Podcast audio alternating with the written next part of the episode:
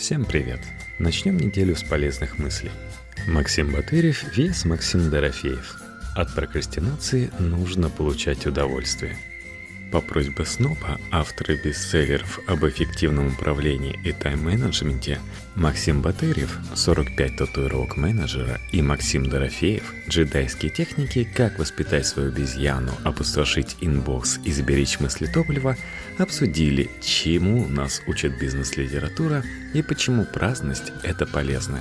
И действительно нам нужно добиваться сверхрезультатов и все успевать. Оправданно ли вообще существование тайм-менеджера? Разве есть такая величина тайм-менеджмент на самом деле? Я, к сожалению, не специалист по тайм-менеджменту, поэтому ничего и не успеваю. Я очень люблю дисциплину и ненавижу опаздывать. Но вот видите, сегодня получилось, что я запланировал три встречи и на эту самую важную опоздал. Поэтому вопрос не ко мне. Я тоже не специалист по тайм-менеджменту, Потому что, хоть я и занимаюсь темой, как не прошляпать важные дела, это немножко не про тайм-менеджмент. Вообще я себе выдумал специализацию «врач-прокрастинатолог». Это человек, который помогает другим людям разобраться со своими прокрастинациями, преодолеть плохую прокрастинацию и научиться получать удовольствие от хорошей. Ведь нельзя сказать, что прокрастинация – это однозначно плохо. Одна из основных сред обитания прокрастинаторов – это корпоративный мир – там происходит масса интересных явлений. В 1964 году было проведено исследование, показавшее, что производительность посредственного программиста от производительности отличного отличается не на 10-20%, как обычно отличаются зарплаты, а в 10-20 раз. То есть прямо на порядок. Думаю, эти выводы справедливы для работников умственного труда любой сферы. И мне стало интересно разобраться почему. Почему есть один человек с зарплатой в 50 тысяч рублей, он делает столько-то работы, а есть другой с зарплатой в 60 тысяч рублей, и он делает 20 раз больше? Как раз этим прокрастинология и занимается. И почему? Одна из основных гипотез заключается в том, что мы не ценим самое ценное. Когда мы думаем, это не бесплатный процесс, нам приходится тратить ресурс. В научной литературе никто этому ресурсу не дал название – я назвал его мыслетопливом. Но все сходится на том, что все-таки существует какой-то ресурс, ограничивающий нашу возможность думать, принимать решения. Понять, как я сам устроен, легче не чтением научных статей, а из наблюдения за самим собой. Неумение наблюдать за собой – это еще один момент, делающий человека не очень продуктивным. Я не такой умный, как вы. Я мало читаю научных статей – вот Егор спросил, зачем придумывать тайм-менеджмент? Действительно, для чего? По идее, чтобы все успевать. У меня есть знакомый из Молдавии, очень энергичный, жизнелюбивый мужчина. И он решил освоить методики тайм-менеджмента. Реально, добился того, что все-все дела успевал делать в течение дня. Правда, он не успевал жить и спать. Вот такая ситуация. И он говорит, я сначала таким радостным был, потому что хоть и спал по три часа в день, но все успевал. С детьми пообщаться, по работе дело сделать, заняться йогой, медитацией и так далее. А потом, спустя месяц, как я начал все успевать, не знаю, что случилось. Я поднялся на крышу, мне хотелось покончить жизнь самоубийством. Какой-то надлом, пустота внутри. И я все эти методики тайм-менеджмента сжег просто в топке – Потому что я решил, что самое главное – это не все успевать в жизни. Самое главное – это то, насколько ты себя целостно чувствуешь. И тогда ты будешь продуктивным, эффективным и так далее. Условия необходимые, но далеко недостаточные. Да, такие истории я тоже знаю. У меня есть форум, где ребятки делятся опытом. Есть одна любопытная история про человека, которого я знаю лично. Он был очень организован, и это привело его к психиатру – Дело же не столько в методике, сколько в ее использовании. Потому что иногда теряется какой-то маленький ключевой кусочек, и без него весь пазл рушится. Так что я занимаюсь не тайм-менеджментом, а экономией мысли топлива. Той штукой, которая помогает нам быть рациональными и осознанными. То есть думать. Очень часто люди концентрируются на задачах вроде как поставить как можно больше галочек в чек-листах, провести как можно больше встреч, поднять KPI, но все это приводит только к выгоранию. Это оптимизация какого-то параметра ради оптимизации какого-то параметра. Без связи с основополагающими целями. Вот что приводит кого-то на крышу, кого-то к психиатру. когда я рассказываю человеку про методику, а он ее неправильно понял и чуть не убил себя, в этом есть отчасти и моя вина. Это как с баночками с сильнодействующими лекарствами. Не случайно их делают так, чтобы ребенок не смог их открыть. Хотя некоторым удается, и есть гипотеза, что из-за того, что люди выдумывают все эти хитрожопые защитные механизмы, у нас самые умные дети отсеиваются. Как бы это жестоко не звучало. А выживают только посредственные. Но, тем не менее, если я не защитил свою методику от неправильного понимания, может быть, надо вернуться назад и лучше ее продумать. Иногда я еду в метро, смотрю на людей и представляю себя, что большая часть из них занимается бесполезной работой – 90% людей будет сегодня делать что-то бестолковое. Они не будут ничего созидать, создавать для страны, для города или даже для семьи. Они просто занимаются какими-то пустыми процессами, перебирают бумажки, ставят печати, и это очень печально. У меня тоже складывается такое ощущение. Ну вот вы говорили про молдавского друга, который стремился все успевать. Все-таки важно не забивать себе расписание под завязку, иметь возможность поотвисать и побездельничать. У английского философа Бертрана Рассела есть эссе «Похвала праздности».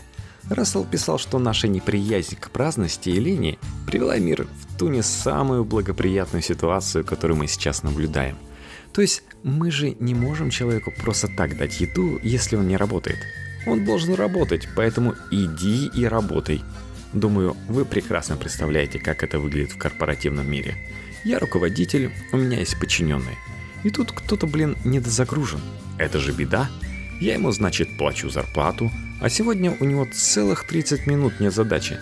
Надо ему срочно что-нибудь такое дать. Без разницы. Пусть какая-то хренота будет, хоть что-нибудь, лишь бы не простаивал за мои уплаченные деньги. А поскольку компания – это не сборище индивидуумов, а прежде всего команды, если я поручаю кому-то задачу, он скорее всего будет вынужден привлечь к задаче кого-то еще. И в итоге из-за того, что у человека образовалось полчаса недозагруженного времени, он сам занимается чушью и дает еще дополнительную работу другим людям. Они уже и так могут быть перегружены. Возникает аврал, многие люди занимаются херней в каких-то катастрофических пропорциях. И это правда ужасно. Мне кажется, такого много было на советских предприятиях. Я как-то снимал офис в НИИ макроэкономических исследований на метро Беговая. Такое странное предприятие, мне кажется, что его просто забыли закрыть, когда была смена советской власти. Там сотрудники приходят на работу, проходят проходную, снимают обувь, тапочки надевают и шаркают. Отдел продаж, которым я руководил, находился возле бухгалтерии. Четыре года я там проработал, носился, продавал, увольнял людей, нанимал новых, раздавал команды – Четыре года я несколько раз в день пробегал мимо бухгалтерии НИИ. Там женщина сидела каждый раз в одной и той же позе перед монитором компьютера. Я думал, что она делает? Она в 1С, наверное, сидит. И однажды она развернула монитор, и я увидел что? Пассианс? Да, пассианс. И я не могу заснуть в эту ночь, потому что я понимаю, что человек 4 года своей жизни выкинул в мусорное ведро. Это не кошмар, это ужас. И я так не хочу жить, а очень много людей вот так живут. Ходят на работу, потому что им удобно ничего не делать. Так что я согласен, нельзя человека давать еду, если он ничего не делает. Это как раз спорный момент. В Европе были же какие-то инициативы с введением базового дохода. Швейцария. 800 евро, думаю, они как раз потихоньку начинают понимать, что неприязнь к праздности приводит к перепроизводству, причем всякой херни – если человек особо не готов работать, пусть не работает. Вот ему деньги, чтобы худо-бедно существовал. Как мог, никого не грабил и не убивал. Ведь за последние два века производительность труда сильно выросла. Я думаю, что всю Европу в состоянии прокормить пренебрежительно малое количество нелегалов, которые и так туда просачиваются. Или взять Римскую империю. У них было много денег, праздная жизнь. И вот пришли варвары. Раз-раз, и не стало никакой империи. Я не историк, чтобы объективно разобраться, почему так вышло. Но мне на глаза где-то в соцсетях попадалась замечательная цитата. «Сильные люди создают хорошие времена. Хорошие времена создают слабых людей. Слабые люди несут плохие времена. Плохие времена создают сильных людей. И так по кругу. Так что, когда ты платишь людям просто так, то есть не даешь им удочку, а даешь им рыбу, это закончится плачевно. Придут варвары и все. Может быть, эта цикличность неизбежна. Американский экономист Насим Талеб тоже много писал о том, что состояние равновесия и стабильности не бывает. В антихрупкости он говорил, что, например, маленькие локальные конфликты оберегают нас от большой глобальной войны. Маленькие колебания рынка от глобального лопания здоровых пузырей. Если мы какую-то систему, которая переменчива по своей природе, попытаемся загнать в устойчивое состояние, рано или поздно она рассыплется, потому что станет хрупкой. Может быть, то же самое с людьми – Здесь варвары побуянили, тут побуянили. В этом несовершенстве есть то самое совершенство. Пусть они чуть-чуть здесь палают, но это спасет весь мир от глобальной катастрофы. А может быть, это как в буддийской космологии. Крутится колесо сансары, мир регулярно обновляется. Он берется из ниоткуда, в никуда и уходит. От корпоративного менеджмента мы пришли к буддизму. Я, кстати, пришел к буддизму, занимаясь личной эффективностью и корпоративной прокрастинатологией. Потому что буддизм — это культура, изучающая, как работает наш ум. Это не просто сидеть и распевать мантры с глупым лицом, типа медитировать. Буддистская практика учит работать своим умом, учит видеть вещи такими, какими они являются. Я точно не так умен, как вы. Я не дорос просто до всего этого — Смысл в том, что мир несовершенен. Мы понимаем, что он несовершенен и учимся с этим жить. Вот и все. Научиться с этим жить значит забить. Надо же улучшать мир. Вот 90% людей, которые едут в метро, едут заниматься бесполезной работой, а 10% полезной. Они что-то создают. А как вы определяете? Никак. По глазам. По ощущениям. Мне кажется, очень показательно, насколько по-разному называются ваши книги. «Джедайская техника» и «45 татуировок менеджера». Вы читали книжки друг друга? Я листал книгу Максима. Она вышла только недавно, поэтому я не успел прочитать. Я тоже листал. Слышал много хороших отзывов, да? Хорошо. Логичный вопрос, между прочим. Как найти время на чтение? Как-то меня одна девушка спросила. Вот вы все время читаете. Как вы читаете? Военная дисциплина. Норматив у меня есть, приложение называется Motivatio. И там в приложении я читаю сам себя вечером. Я сначала 50 страниц в день читал, сейчас 30. К своим 37 годам я прочитал уже 800 книг. Девушка мне говорит, у меня нет времени читать.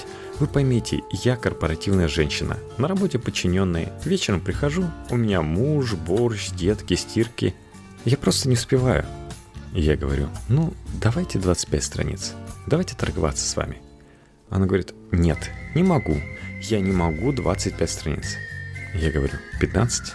Она говорит, не могу. 10? Не могу. 10 страниц 7 минут реально. Вот сели на горшок с утра и 7 минут в день потратили. Да, вместо Фейсбука на кашке. 10, говорит, могу. Я говорю, если 10 страниц в день будете читать, это 300-страничная книга в месяц. Книга в месяц – 12 год. А 12 год – это значит 120 10 лет. Сколько вы знаете людей, которые за 10 лет последних 120 книг прочитали? Я думаю, очень мало. Артем Степанов, директор издательства «Ман, Иванов и Фербер», мне как-то рассказал про прошлогоднее исследование.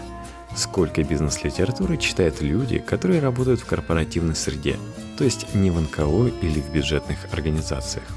Вышло, что 60% сотрудников, которые работают в коммерческих компаниях, читают одну бизнес-книгу за жизнь. 30% сотрудников читают одну бизнес-книгу в год. И только 10% людей читают одну бизнес-книгу в месяц. Я ей говорю, девушка, вы будете 7 минут на кашке тратить на 10 страниц, и вы войдете в число самых читающих людей страны. Вы должны это понимать. Кстати, у нас ни хрена не самая читающая страна в мире. Это все иллюзия. Действительно, в Советском Союзе печаталось очень много книг. Я как-то открыл томик Толстого. Там было написано 15 миллионов экземпляров. Охренеть. Да-да. Вы посмотрите, у родителей дома стоят книжки. Там тиражи миллионные. Сегодня в книжных магазинах именно бизнес-литература занимает много места на полках. И судя по цифрам, которые я видел, она пользуется лютым спросом. Мотивационные книги, бизнес-книги, как достичь успеха и вылезти из грязи в князи. Ну, давайте откроем сайт Litres. Электронные книжки и бумажные продаются примерно одинаково. Там можно посмотреть, что популярно у читателей. Значит, вот первая десятка. Диана Рубина, Татьяна Устинова, Анна Быкова, Андрей Васильев. Не, мы этих не победим. Я победил их в январе этого года, 45 татуировок продавана. Моя вторая книга была целый месяц на первом месте. Обалдеть? Вот Экзупери, понятно, классика. То есть в списке нет бизнес-книг. Я вас уверяю, из 100 книг там от силы будет 3 по бизнес-литературе. И обязательно Атлант расправил плечи. Интересно, какой процент купленных бумажных книг никогда не открывается? У меня есть ощущение, что процентов 70-80. Потому что иногда покупка книги – это просто одна из форм прокрастинации.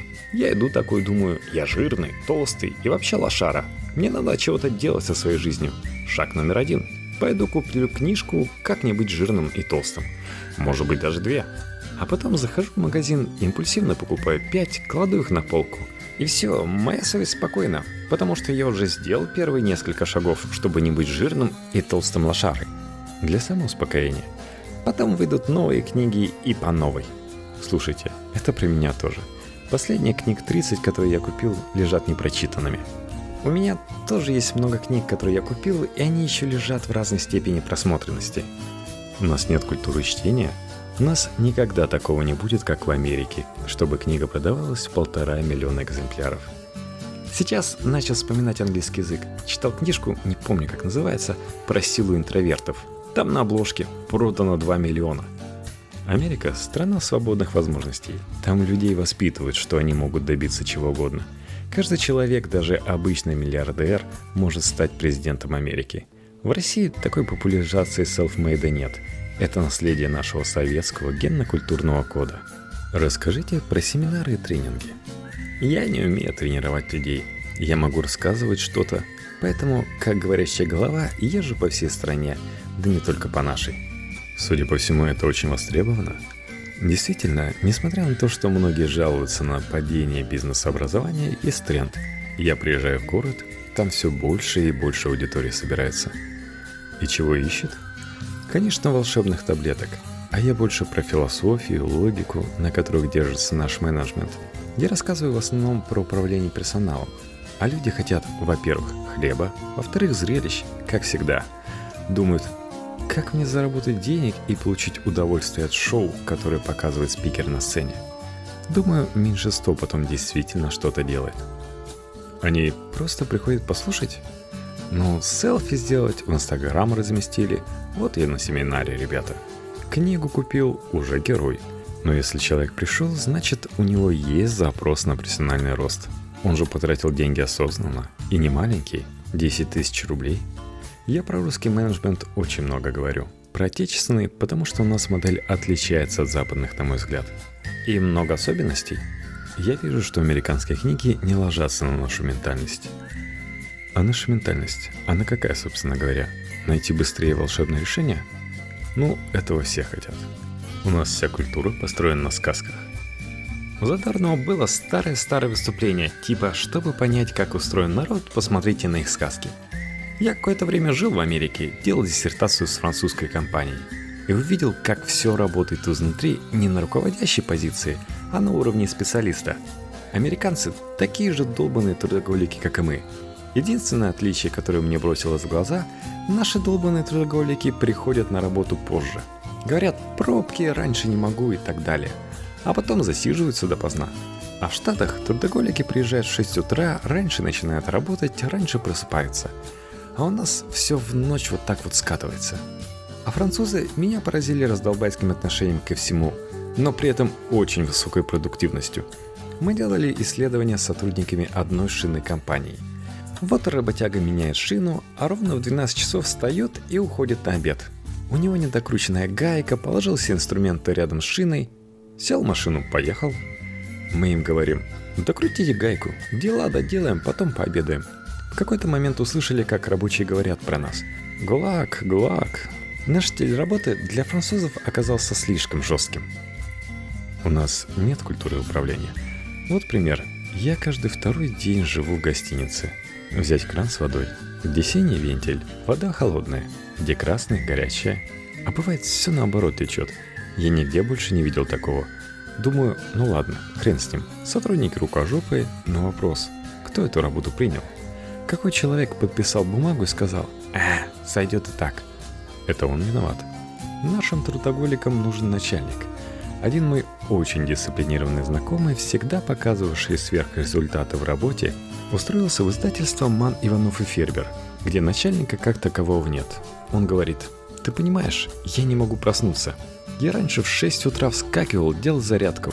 А тут я знаю, что мне не надо идти на работу. Я дома.